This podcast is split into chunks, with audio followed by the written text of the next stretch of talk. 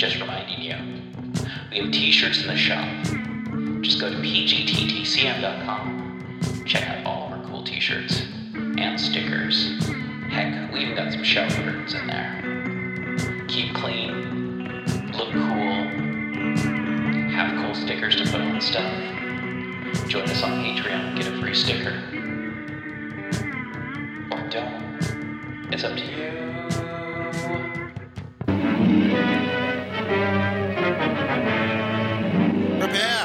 mind tingling, nerve shattering podcast featuring all your favorite monsters. You won't believe your ears when you listen to Monster Kid Radio.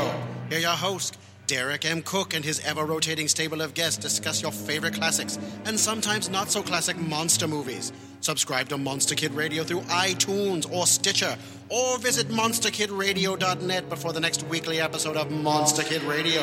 Go through the archives for interviews with Sarah Karloff, Victoria Price, and Joel Hodson. Listen to discussions about movies like Creature from the Black Lagoon, Island of Terror, and King Kong. And don't forget convention coverage from Monster Bash and the H.P. Lovecraft Film Festival, Classic Monsters, Modern Talk, and The Head of Rondo Hatton, only on Monster Kid Radio. This episode is brought to you by California Tea House. California Tea House is a family owned tea store where you can find some of the world's best loose leaf tea and organic herbal tea blends. Like a fine wine, there is no comparison between Fine loose leaf and common broken leaf tea bags. So, yeah, no, check them out. Check them out. They have quite a bit of pretty awesome tea collections. I'm a huge fan of their white teas. Uh, they have a tea club that you can join, but you know, they've got green tea, black tea, white tea, oolong, that uh, rooibos, and herbal tea. They've also got teaware. So check out California Tea House in the show notes. Hey everyone, it's me, DB. New sponsor on the show, Glarry. Glarry offers a great price and better quality goods and services for music lovers. Are you looking for good prices, free shipping, 100% quality guarantee? Glarry's got you covered. Guitars, bass guitars, mandolins, They've got saxophones, trumpets, drums, they've got guitar cases, amplifiers, all the stuff that you need without having to break the bank. Inexpensive doesn't have to mean cheap. Check out the show notes to find more about Glarry 20 watt amplifiers for under $50, hard cases for your electric guitar for under 80 guitars themselves for under $90. Come on, folks, check out the show notes. Get a Glarry. You're listening to KZOM, Oleander Public Radio. I, D.B. Spitzer, Informer Dave, here once again to talk to you about the Cthulhu mythos, its books, its monsters, its unfortunate human casualties, its timeline in general, and even its tangential bits, like the dreamlands or things of a weird nature that are Lovecraftian leaning. Once more we head into those dark woods, further feeling those malevolent forces upon us. Once again we walk down the lightless stone staircase in the middle of nowhere. You're listening to KZOM. Hey everyone, welcome back to People's Guide to the Cthulhu Mythos. It's one of our reading episodes and we have a variety of people reading various ghost stories from various writers, such as H.P. Lovecraft, Edgar Allan Poe, Algernon Blackwood, and Charlotte Gilman, to name a few. So, most of these episodes are roughly about half an hour or more, and there's going to be two episodes per story. And yeah, that's what we've got going on. Some spooky stories for you to listen to, with some cool, snary drums going on in the background. And yeah, not a whole bunch of noise to interrupt what's going on. So I hope you enjoy it. Some spooky stories. And if you are lucky enough, at the very beginning of October, HP Lovecraft Film Festival. And there is also going to be a second HP Lovecraft Film Festival that's going to be less in person and more of a streaming thing. Check us out on there. Dave's got some stuff going on on that. I'm going to have some stuff going on on that. And also, I'd like to welcome our newest sponsor, Taza Chocolate, Stone Ground Chocolate. And you know what? This is super minimally processed. If you're like me and you have a bunch of food allergies, you can't do dairy. They have dairy free chocolates. They, they, they, use dairy alternatives, uh, minimally processed, of course, organic. I love them. You love them. Taza chocolates. They, they come in those discs that you can break up and put into hot beverages and stir up. Ooh, I love it so much. Anyway, Oz. So why not I don't know, sit down with a nice warm beverage. We've got the tea that you can get, we've got the coffee you can get. I don't know, maybe microwave some psychedelic water, baby. Ghostly horror stories. Read by Cliff Stone of Sydney, Australia. The Black Cat by Edgar Allan Poe. For the most wild yet most homely narrative which I am about to pen, I neither expect nor solicit belief. Mad indeed would I be to expect it in a case where my very senses reject their own evidence. Yet, mad I am not, and very surely do I not dream. But tomorrow I die, and today I would unburthen my soul.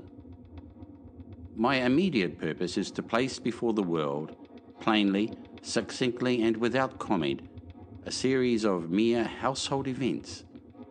In their consequences, these events have terrified, have tortured, have destroyed me. Yet I will not attempt to expound them. To me, they have presented little but horror. To many, they will seem less terrible than barroques. Hereafter, perhaps some intellect may be found which will reduce my phantasm to the commonplace, some intellect more calm, more logical and far less excitable than my own, which will perceive, in the circumstances I detail with awe, nothing more than an ordinary succession of very natural causes and effects. From my infancy, I was noted for the docility and humanity of my disposition. My tenderness of heart was even so conspicuous as to make me the jest of my companions. I was especially fond of animals, and was indulged by my parents with a great variety of pets. With these, I spent most of my time and never was so happy as when feeding and caressing them.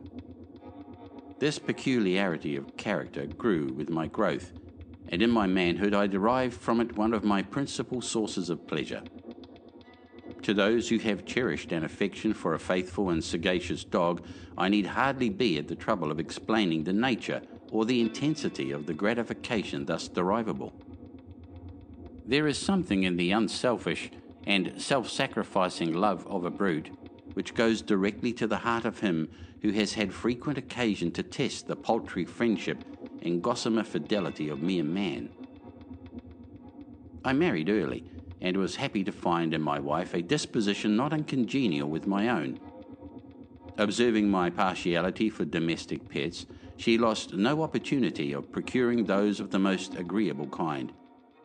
We had birds, goldfish, a fine dog, rabbits, a small monkey, and a cat.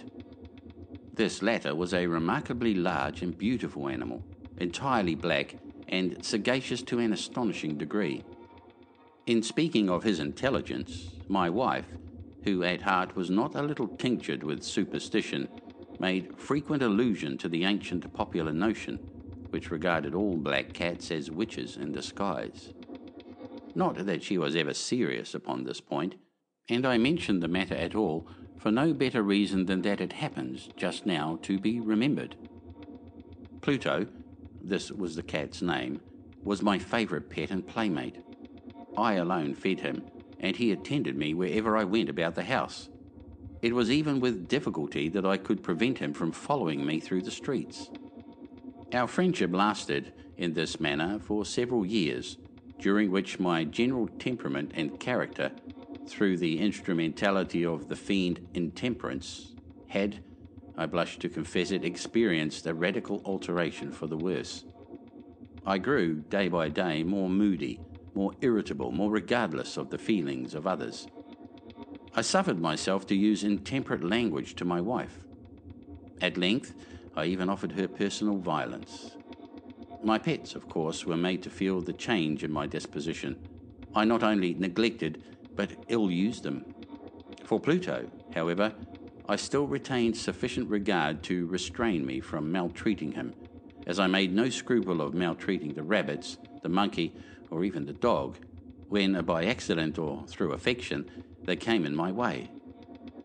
But my disease grew upon me. For what disease is like alcohol? And at length, even Pluto, who was now becoming old and consequently somewhat peevish, even Pluto began to experience the effects of my ill temper. One night, returning home, much intoxicated from one of my haunts about town, I fancied that the cat avoided my presence. I seized him, when, in his fright at my violence, he inflicted a slight wound upon my hand with his teeth. The fury of a demon instantly possessed me. I knew myself no longer. My original soul seemed at once to take its flight from my body, and a more than fiendish malevolence, gin nurtured, thrilled every fibre of my frame. I took from my waistcoat pocket a penknife, opened it, grasped the poor beast by the throat, and deliberately cut one of its eyes from the socket. I blush, I burn, I shudder when I pen the damnable atrocity. When reason returned with the morning, when I had slept off the fumes of the night's debauch, I experienced a sentiment half of horror, half of remorse for the crime of which I had been guilty. But it was, at best, a feeble and equivocal feeling, and the soul remained untouched. I again plunged into excess and soon drowned in wine all memory of the deed. In the meantime, the cat slowly recovered. The socket of the lost eye presented, it is true, a frightful appearance, but he no longer appeared to suffer any pain. He went about the house as usual, but as might be expected, fled in extreme terror at my approach. I had so much of my old heart left as to be at first grieved by this evident dislike on the part of a creature which had once so loved me. But this feeling soon gave place to irritation, and then came, as if to my final and irrevocable overthrow, the spirit of perverseness. Of this spirit, philosophy takes no account. Yet I am not more sure that my soul lives than I am that perverseness is one of the primitive impulses of the human heart one of the indivisible primary faculties or sentiments which give direction to the character of man. Who has not, a hundred times, found himself committing a vile or silly action for no other reason than because he knows he should not? Have we not a perpetual inclination, in the teeth of our best judgment, to violate that which is law, merely because we understand it to be such? This spirit of perverseness, I say, came to my final overthrow. It was this unfathomable longing of the soul to vex itself, to offer violence to its own nature, to do wrong for the wrong's sake only, that urged me to continue and finally to consummate the injury I had inflicted upon the unoffending brute. One morning, in cool blood, I slipped a noose about its neck and hung it to the limb of a tree hung it with the tears streaming from my eyes and with the bitterest remorse at my heart. Hung it because I knew that it had loved me and because I felt it had given me no reason of offence. Hung it because I knew that in doing so I was committing a sin, a deadly sin that would so jeopardise my immortal soul as to place it, if such a thing were possible, even beyond the reach of the infinite mercy of the most merciful and most terrible God. On the night of the day on which this cruel deed was done, I was aroused from sleep by the cry of fire. The curtains of my bed were in flames, the whole house was blazing. It was with great difficulty that my wife, a servant, and myself made our escape from the conflagration. The destruction was complete. My entire worldly wealth was swallowed up, and I resigned myself thenceforward to despair. I am above the weakness of seeking to establish a sequence of cause and effect between the disaster and the atrocity. But I am detailing a chain of facts and wish not to leave even a possible link imperfect. On the day succeeding the fire, I visited the ruins. The walls, with one exception, had fallen in. This exception was found in a compartment wall, not very thick, which stood about the middle of the house and against which had rested the head of my bed. The plastering had here in great measure resisted the action of the fire, a fact which I attributed to its having been recently spread. About this wall, a dense crowd were collected, and many persons seemed to be examining a particular portion of it with very minute and eager attention. The words strange and singular and other similar expressions excited my curiosity. I approached and saw, as if graven in bas relief upon the white surface, the figure of a gigantic cat. The impression was given with an accuracy truly marvellous. There was a rope about the animal's neck. When I first beheld this apparition, for I could scarcely regard it as less, my wonder and my terror were extreme. But at length reflection came to my aid the cat, I remembered, had been hung in a garden adjacent to the house.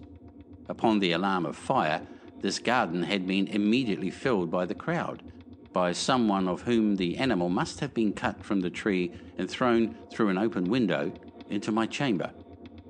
This had probably been done with the view of arousing me from sleep. The falling of other walls had compressed the victim of my cruelty into the substance of the freshly spread plaster, the lime of which, with the flames and the ammonia from the carcass, had then accomplished the portraiture as I saw it. Although I thus readily accounted to my reason, if not altogether to my conscience, for the startling fact just detailed, it did not the less fail to make a deep impression upon my fancy. For months I could not rid myself of the phantasm of the cat, and during this period there came back into my spirit a half sentiment there seemed, but was not, remorse. I went so far as to regret the loss of the animal and to look about me among the vile haunts which I now habitually frequented for another pet of the same species and of somewhat similar appearance, with which to supply its place. One night, as I sat half stupefied in a den of more than infamy, my attention was suddenly drawn to some black object reposing upon the head of one of the immense hogsheads of gin, or of rum, which constituted the chief furniture of the apartment. I had been looking steadily at the top of this hogshead for some minutes, and what now caused me surprise was the fact that I had not sooner perceived the object thereupon. I approached it and touched it with my hand. It was a black cat, a very large one, fully as large as Pluto and closely resembling him in every respect but one. Pluto had not a white hair upon any portion of his body, but this cat had a large, although indefinite, splotch of white covering nearly the whole region of the breast. Upon my touching him, he immediately arose, purred loudly, rubbed against my hand, and appeared delighted with my notice. This, then, was the very creature of which I was in search. I had once offered to purchase it of the landlord, but this person made no claim to it, knew nothing of it, had never seen it before. I continued my caresses, and when I prepared to go home, the animal evinced a disposition to accompany me. I permitted it to do so, occasionally stooping and patting it as I proceeded. When it reached the house, it domesticated itself at once and became immediately a great favourite with my wife. For my own part, I soon found a dislike to it arising with me. This was just the reverse of what I had anticipated. But I know not how or why it was. Its evident fondness for myself rather disgusted and annoyed. By slow degrees, these feelings of disgust and annoyance rose into the bitterness of hatred. I avoided the creature. A certain sense of shame and the remembrance of my former deed of cruelty preventing me from physically abusing it. I did not, for some weeks, strike or otherwise violently ill use it. But gradually, very gradually, I came to look upon it with unutterable loathing, and to flee silently from its odious presence as from the breath of a pestilence. What added, no doubt, to my hatred of the beast was the discovery, on the morning after I brought it home, that, like Pluto, it also had been deprived of one of its eyes. This circumstance, however, only endeared it to my wife, who, as I have already said, possessed, in a high degree, that humanity of feeling which had once been my distinguishing trait, and the source of many of my simplest and purest pleasures. With my aversion to this cat, however, its partiality for myself seemed to increase. It followed my footsteps with a pertinacity which it would be difficult to make the reader comprehend. Whenever I sat, it would crouch beneath my chair or spring upon my knees, covering me with its loathsome caresses. If I arose to walk, it would get between my feet and thus nearly throw me down, or fastening its long and sharp claws in my dress, clamber in this manner to my breast. At such times, although I longed to destroy it with a blow, I was yet withheld from doing so, partly by a memory of my former crime, but chiefly, let me confess it at once, by absolute dread of the beast. This dread was not exactly a dread of physical evil, and yet I should be at a loss how otherwise to define it. I am almost ashamed to own, yes, even in this felon's cell, I am almost ashamed to own that the terror and horror with which the animal inspired me had been heightened by one of the merest chimeras it would be possible to conceive. My wife, had called my attention more than once to the character of the mark of white hair, of which I have spoken, and which constituted the sole visible difference between the strange beast and the one I had destroyed. The reader will remember that this mark, although large, had been originally very indefinite, but by slow degrees, degrees nearly imperceptible, and which for a long time my reason struggled to reject as fanciful, it had, at length, assumed a rigorous distinctness of outline.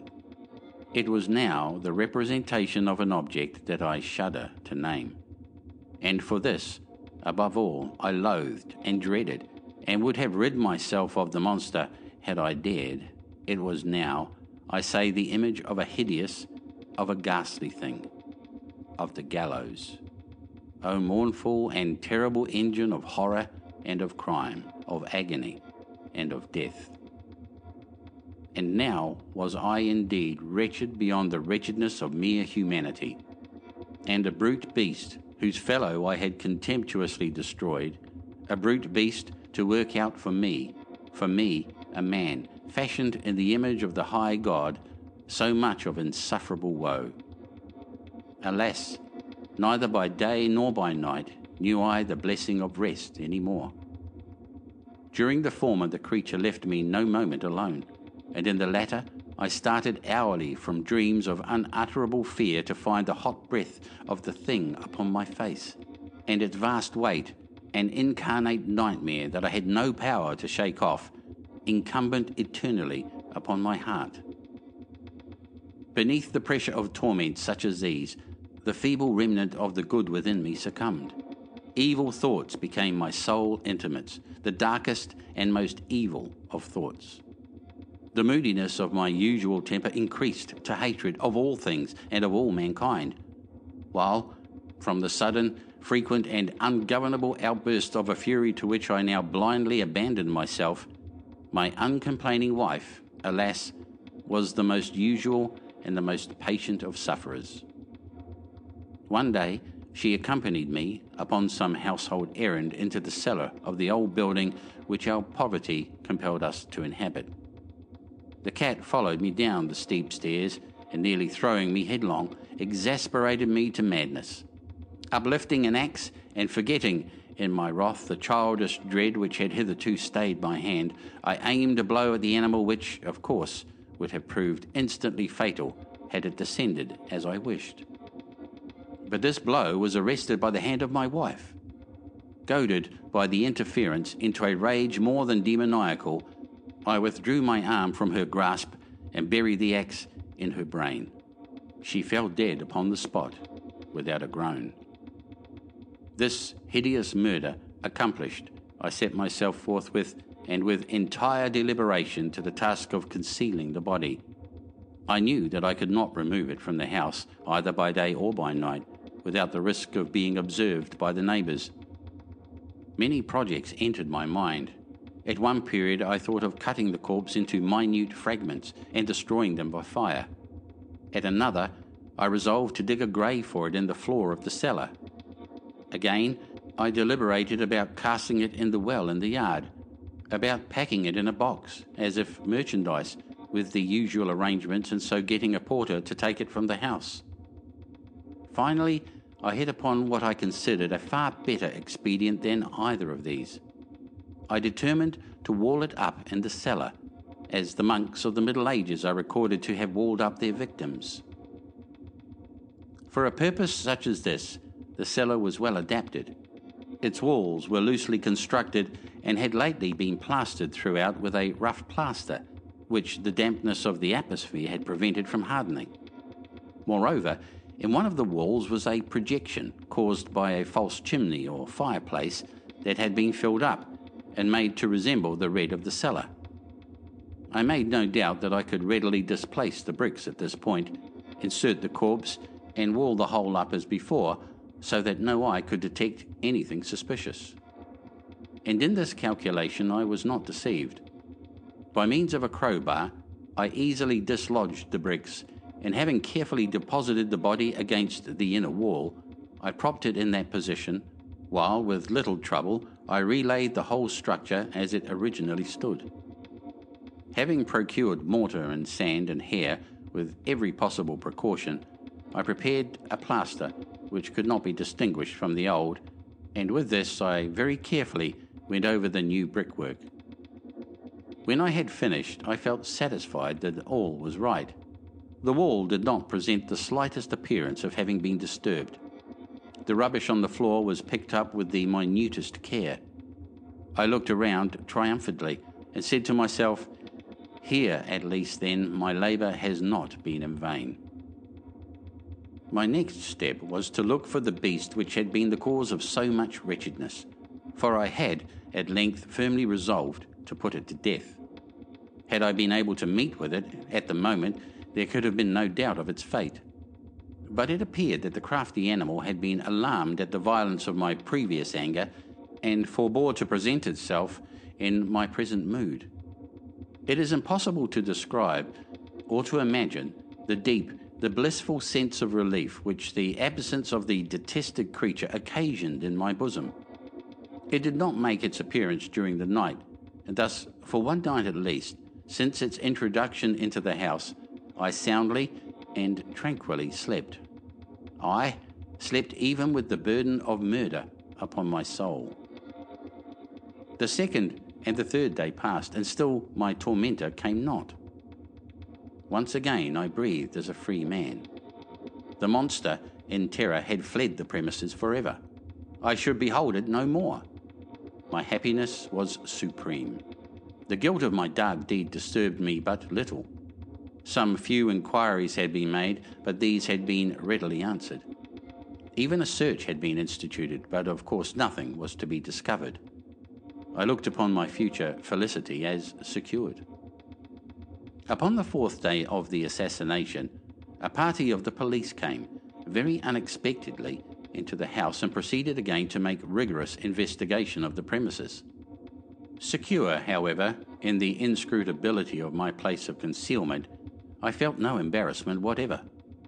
The officer's baby accompanied them in their search. They left no nook or corner unexplored.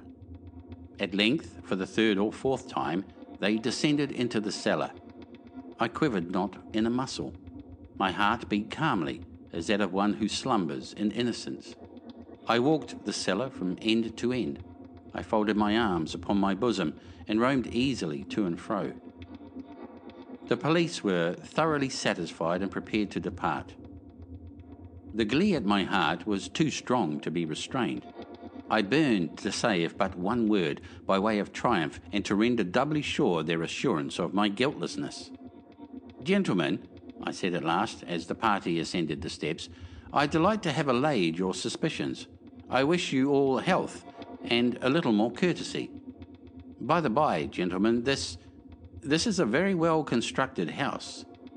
In the rabid desire to say something easily, I scarcely knew what I uttered at all. I may say an excellently well constructed house. These walls, are you going, gentlemen? These walls are solidly put together. And here, through the mere frenzy of bravado, I rapped heavily with a cane which I held in my hand upon that very portion of the brickwork behind which stood the corpse of the wife of my bosom. But may God shield and deliver me from the fangs of the arch fiend. No sooner had the reverberation of my blows sunk into silence than I was answered by a voice from within the tomb, by a cry, at first muffled and broken, like the sobbing of a child, and then quickly swelling into one long, loud, and continuous scream, utterly anomalous and inhuman a howl, a wailing shriek, half of horror and half of triumph, such as might have arisen only out of hell, conjointly from the throats of the damned in their agony and of the demons that exult in the damnation. Of my own thoughts, it is folly to speak. Swooning, I staggered to the opposite wall. For one instant, the party upon the stairs remained motionless, through extremity of terror and of awe. In the next, a dozen stout arms were toiling at the wall. It fell bodily. The corpse, already greatly decayed and clotted with gore, stood erect before the eyes of the spectators. Upon its head, with red extended mouth and solitary eye of fire, sat the hideous beast whose craft had seduced me into murder and whose informing voice had consigned me to the hangman. I had walled the monster up within the tomb. End of The Black Cat.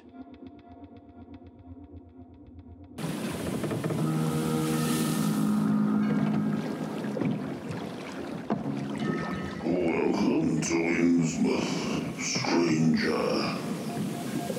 Hi, I'm Rob Whiten from the Innsmouth Book Club. Join me and my fellow guide John Chadwick as we take you on a fortnightly tour of Innsmouth. We visit places such as the Picture House, the Library, and Innsmouth Museum to discuss all aspects of weird fiction, whether it be book, film, music, TV, or art. As well as that, we stop over at the Gilman House to have a chat with a resident guest. That includes authors, artists, musicians, in fact, Lovecraftian creatives of all types. You can find our free shows on Patreon, and there you can also sign up as a patron, which brings you bonus content, plus a monthly PDF copy of Innsmouth News, which features articles, author spotlights, all the latest news and reviews, and more. You can find us at patreon.com forward slash Innsmouth BC. We hope to see you soon because remember, Innsmouth isn't just a place, it's a state of mind.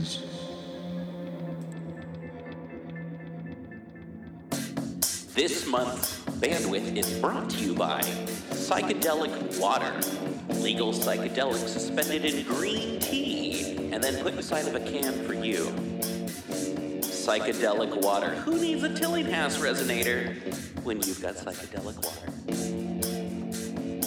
Are you a curvy girl? Do you know a curvy girl?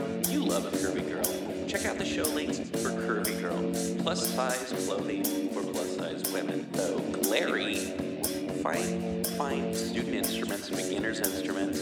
If you want to modify a guitar, check out Glarry. If you want to get into guitars, if you love guitars, Glarry.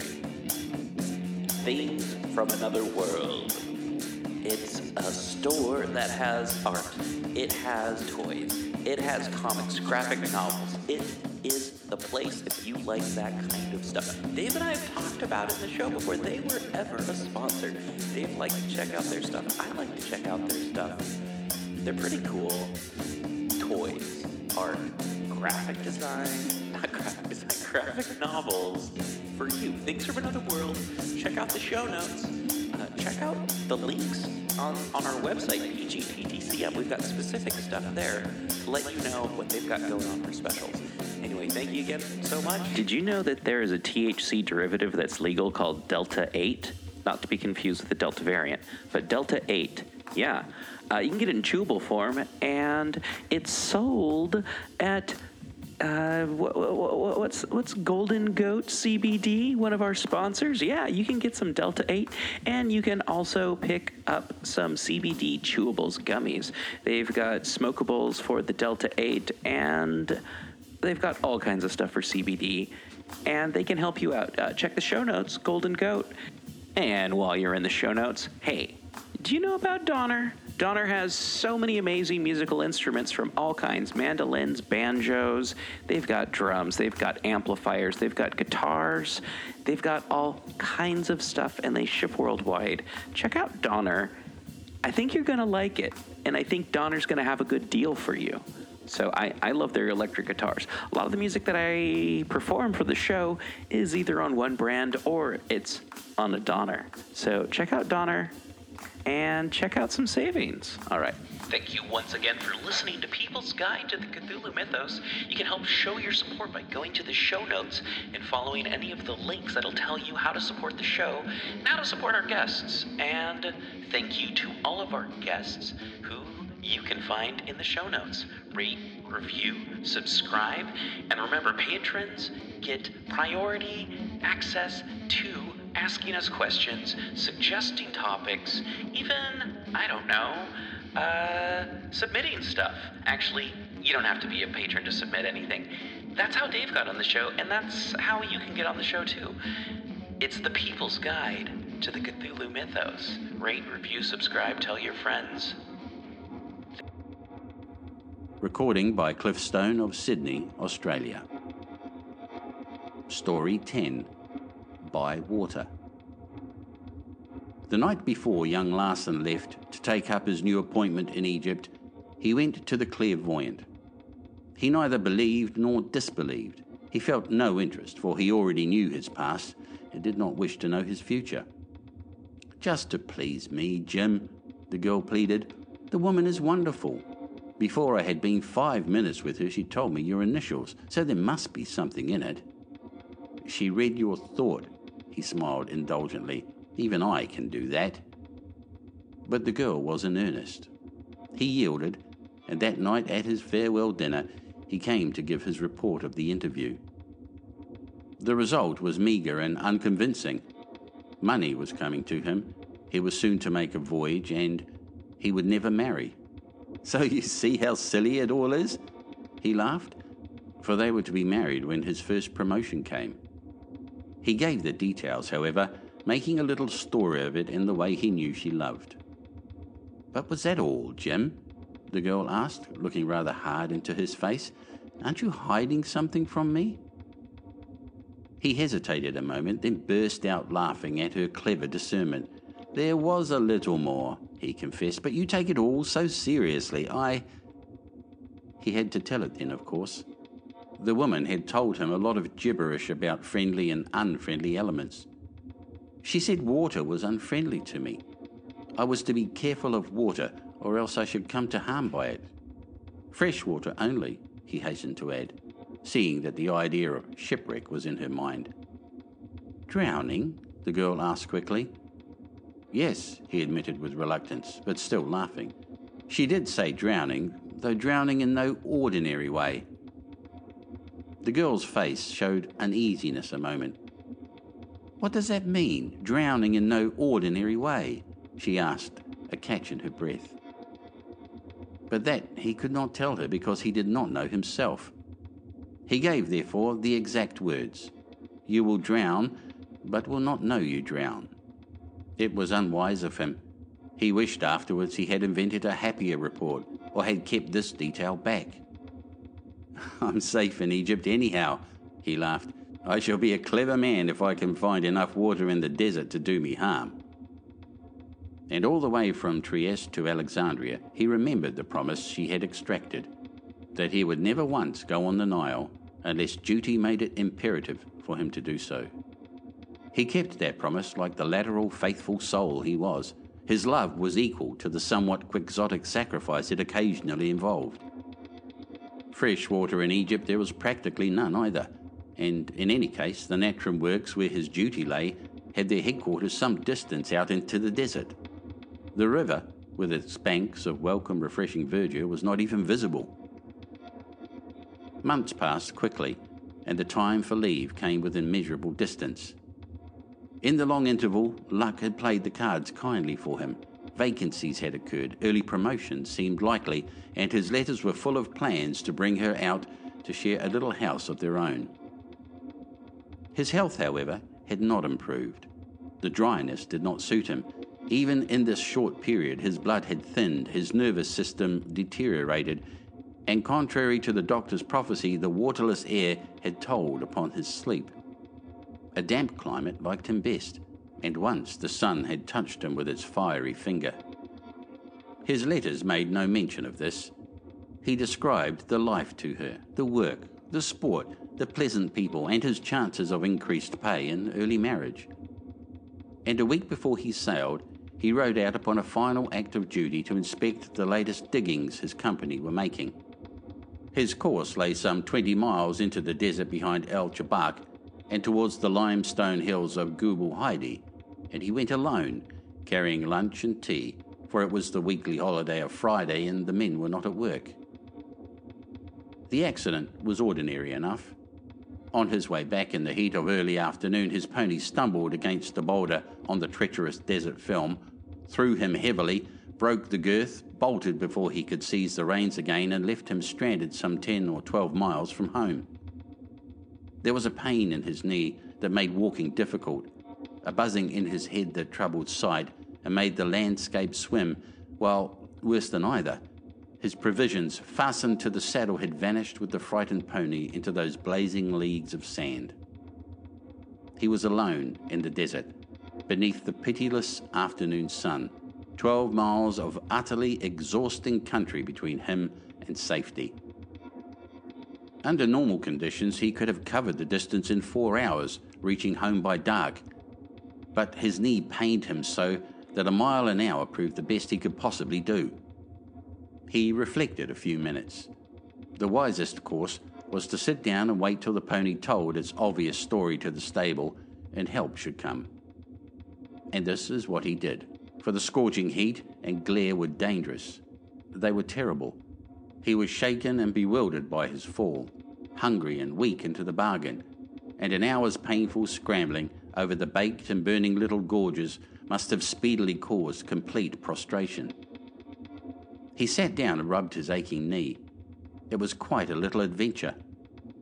Yet, though he knew the desert might not be lightly trifled with, he felt at the moment nothing more than this, and the amusing description of it he would give in his letter, or intoxicating thought by word of mouth. In the heat of the sun, he began to feel drowsy. A soft torpor crept over him. He dozed. He fell asleep. It was a long, a dreamless sleep, for when he woke at length, the sun had just gone down. The dusk lay awfully upon the enormous desert, and the air was chilly. The cold had waked him. Quickly, as though on purpose, the red glow faded from the sky the first stars shone. It was dark. The heavens were deep violet. He looked round and realized that his sense of direction had gone entirely. Great hunger was in him.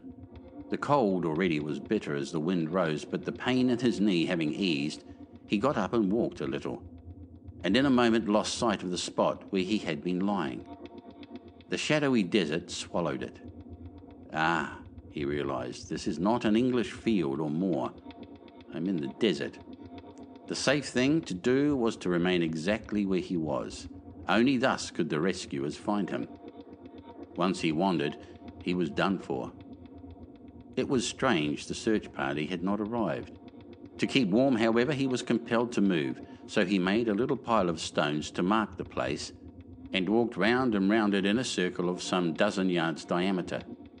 He limped badly, and the hunger gnawed dreadfully. But after all, the adventure was not so terrible. The amusing side of it kept uppermost still. Though fragile in body, his spirit was not unduly timid or imaginative. He could last out the night, or if the worst came to the worst, the next day as well. But when he watched the little group of stones, he saw that there were dozens of them, scores, hundreds, thousands of these little groups of stones. The desert's face, of course, is thickly strewn with them. The original one was lost in the first five minutes. So he sat down again. But the biting cold and the wind that licked his very skin beneath the light clothing soon forced him up again. It was ominous, and the night huge and shelterless. The shaft of green zodiacal light that hung so strangely in the western sky for hours had faded away. The stars were out in their bright thousands. No guide was anywhere.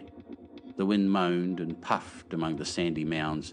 The vast sheet of desert stretched appallingly upon the world. He heard the jackal's cry. And with the jackal's cry came suddenly the unwelcome realization that no play was in this adventure any more but that a bleak reality stared at him through the surrounding darkness. He faced it, at bay. He was genuinely lost. Thought blocked in him. I must be calm and think, he said aloud. His voice woke no echo. It was small and dead. Something gigantic ate it instantly. He got up and walked again. Why did no one come? Hours had passed. The pony had long ago found its stable, or had it run madly in another direction altogether? He worked out possibilities, tightening his belt. The cold was searching. He never had been, never could be warm again. The hot sunshine of a few hours ago seemed the merest dream. Unfamiliar with hardship, he knew not what to do but he took his coat and shirt off, vigorously rubbed his skin where the dried perspiration of the afternoon still caused clammy shivers, swung his arms furiously like a London cabman, and quickly dressed again. Though the wind upon his bare back was fearful, he felt warmer a little. He lay down exhausted, sheltered by an overhanging limestone crag, and took snatches of fitful dog sleep, while the wind drove overhead and the dry sand pricked his skin. One face continually was near him, one pair of tender eyes. Two dear hands smoothed him. He smelt the perfume of light brown hair. It was all natural enough. His whole thought, in his misery, ran to her in England. England, where there was soft, fresh grass, big sheltering trees, hemlock and honeysuckle in the hedges, while the hard, black desert guarded him and consciousness dipped away at little intervals under this dry and pitiless Egyptian sky. It was perhaps five in the morning when a voice spoke, and he started up with a horrid jerk. The voice of that clairvoyant woman. The sentence died away into the darkness, but one word remained water. At first he wondered, but at once explanation came. Cause and effect were obvious. The clue was physical. His body needed water, and so the thought came up into his mind he was thirsty. This was the moment when fear first really touched him. Hunger was manageable, more or less, for a day or two, certainly. But thirst. Thirst and the desert were an evil pair that, by cumulative suggestion gathering since childhood days, brought terror in. Once in the mind, it could not be dislodged. In spite of his best efforts, the ghastly thing grew passionately because his thirst grew too. He had smoked much, had eaten spice things at lunch, had breathed in alkali with the dry, scorched air. He searched for a cool flint pebble to put into his burning mouth, but found only angular scraps of dusty limestone. There were no pebbles here. The cold helped a little to counteract but already he knew in himself subconsciously the dread of something that was coming. What was it? He tried to hide the thought and bury it out of sight. The utter futility of his tiny strength against the power of the universe appalled him. And then he knew. The merciless sun was on the way, already rising. Its return was like the presage of execution to him. It came with true horror, he watched the marvelous swift dawn break over the sandy sea. The eastern sky glowed hurriedly as from crimson fires. Ridges, not noticeable in the starlight, turned black in endless series, like flat topped billows of a frozen ocean. Wind streaks of blue and yellow followed as the sky dropped sheets of faint light upon the wind eaten cliffs and showed their undersides. They did not advance. They waited till the sun was up, and then they moved. They rose and sank. They shifted as the sun lifted them and the shadows crept away. But in an hour, there would be no shadows any more. There would be no shade. The little groups of stones began to dance. It was horrible. The unbroken huge expanse lay around him, warming up. Twelve hours of blazing hell to come. Already the monstrous desert glared, each bit familiar, since each bit was a repetition of the bit before, behind, on either side. It laughed at guidance and direction. He rose and walked. For miles he walked, though how many, north, south, or west, he knew not. The frantic thing was in him now, the fury of the desert. He took its pace, its endless, tireless stride, the stride of the burning, murderous desert that is waterless. He felt it alive, a blindly heaving desire in it to reduce him to its conditionless, awful dryness. He felt, yet knowing this was feverish and not to be believed, that his own small life lay on its mighty surface, a mere dot in space, a mere heap of little stones. His emotions, his fears, his hopes, his ambition, his love, mere bundled group of little, unimportant stones that danced with apparent activity for a moment, then were merged in the undifferentiated surface underneath. He was included in a purpose greater than his own. The will made a plucky effort then. A night and a day, he laughed, while his lips cracked smartingly with the stretching of the skin. What is it? Many a chap has lasted days and days yes, only he was not of that rare company. He was ordinary, unaccustomed to privation, weak, untrained of spirit, unacquainted with stern resistance. He knew not how to spare himself. The desert struck him where it pleased, all over. It played with him. His tongue was swollen, the parched throat could not swallow. He sank. An hour he lay there, just wit enough in him to choose the top of a mound where he could be most easily seen.